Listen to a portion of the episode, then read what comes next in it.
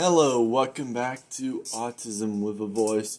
Today we are going to talk about tattooing with autism. Now, a lot of people are going to ask me, why are you doing an episode on tattooing with autism?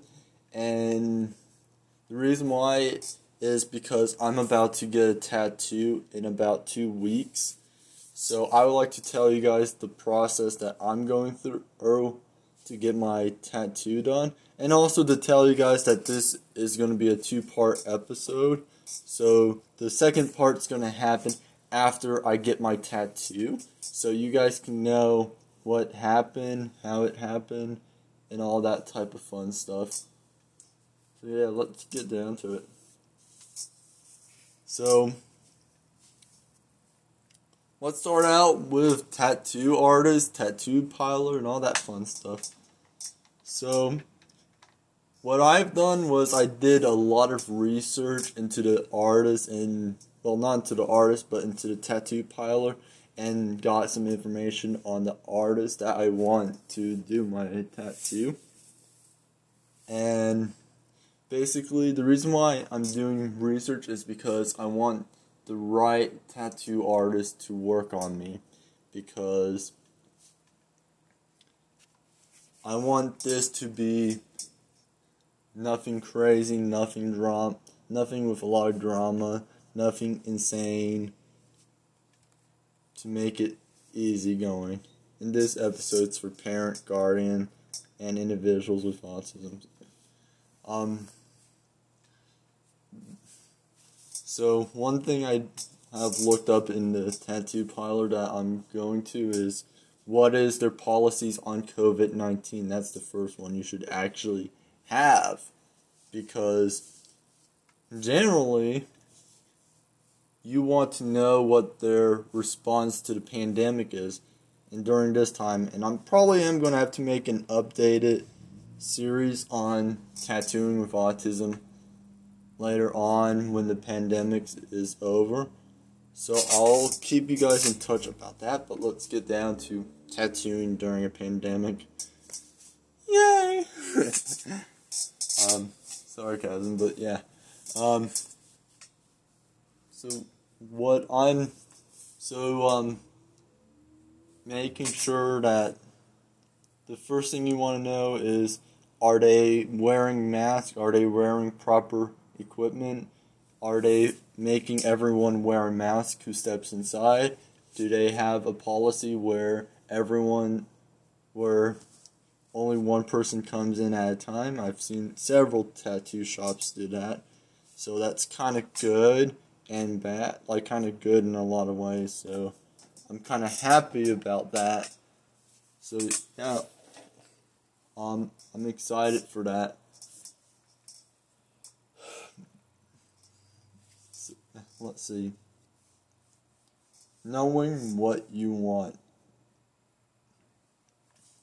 knowing the tattoo that the individual or what you want is crucial because getting a tattoo is one thing that's going to stay in your life for or will stick with you for the rest of your life.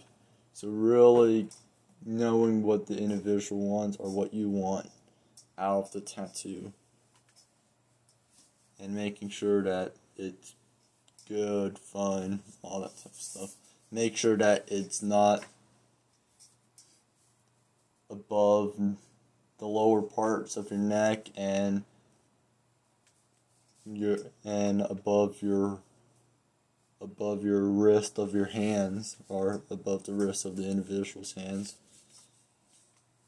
Yeah, keeping it all arms, center body mass, all that type of stuff. All right, pain. Autism is not the best woman to get tattoos with. It's not. It's the worst. It's the worst person to get a tattoo with, because autism also contributes to hypersensitivity. So, getting shots, needles, any of that type of stuff can be incredibly painful for us. So numbing cream can be a really good advocate or a good thing to help keep the tattoo, you know, or keep, you know, make it as painless as possible. A lot of people will say if you go for numbing cream, you're just backing out and you don't deserve the tattoo. I disagree with that because when you get a tattoo, you want something nice and painless. Or when you get a tattoo, you want to minimize the pain. Because for the individual, that pain can be way hard or way more painful than it is for you. Understand that everything that we go through is amplified, or everything you go through is amplified for us because when if we're getting poked, that little poke can be less painful for you, but it can be incredibly painful for us. So, getting numbing cream to help reduce the pain is a lifesaver. So doing that, and also talking to the tattoo parlor and the tattoo artist about the numbing cream you're going with because they may have recommendations or they might oppose to the tattoo cream you're going for. I am going for something really strong, but I also checked with my um, with the tattoo parlor to see if they approve, and they do.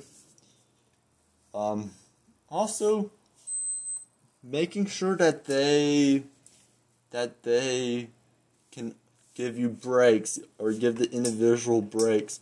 Someone who takes their time to do the tattoo is also helpful. Picking a tattoo artist who does it nice and slowly, who does it fast, but also gives a lot of breaks because getting a tattoo to anyone with any with autism can be incredibly painful. So making sure that the that the tattoo artist gives a lot of breaks, gives a lot of time, and someone who also gives some numbing cream in the middle of the session to help reduce the pain, take it down. So yeah. And that's really crucial. Someone who works with you or the individual or you are the individual because if you have someone that works with you who's nice, friendly, easygoing, that's the type of person to go with. Spend spend more money on quality. There's a that is a good saying or you get what you pay for. Spending more money on a tattoo yes, it is costly for something that's going to last for the rest of your life but don't go cheap because a cheap tattoo can be more harmful than a normal tattoo. A good tattoo artist that takes safety precautions can really really make an impact. So really going for that.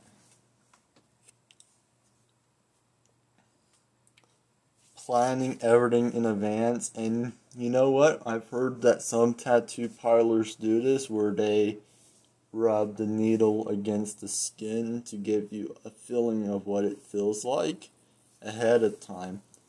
So, really planning ahead and getting a feel for what the needle feels like. It's key to know that. And it might be the best thing to do who knows? Can be helpful to know what to expect. So, yeah. Thank you for tuning in, and I hope you guys are having a wonderful day. I know this episode's short, but also I'm a little tired out for from um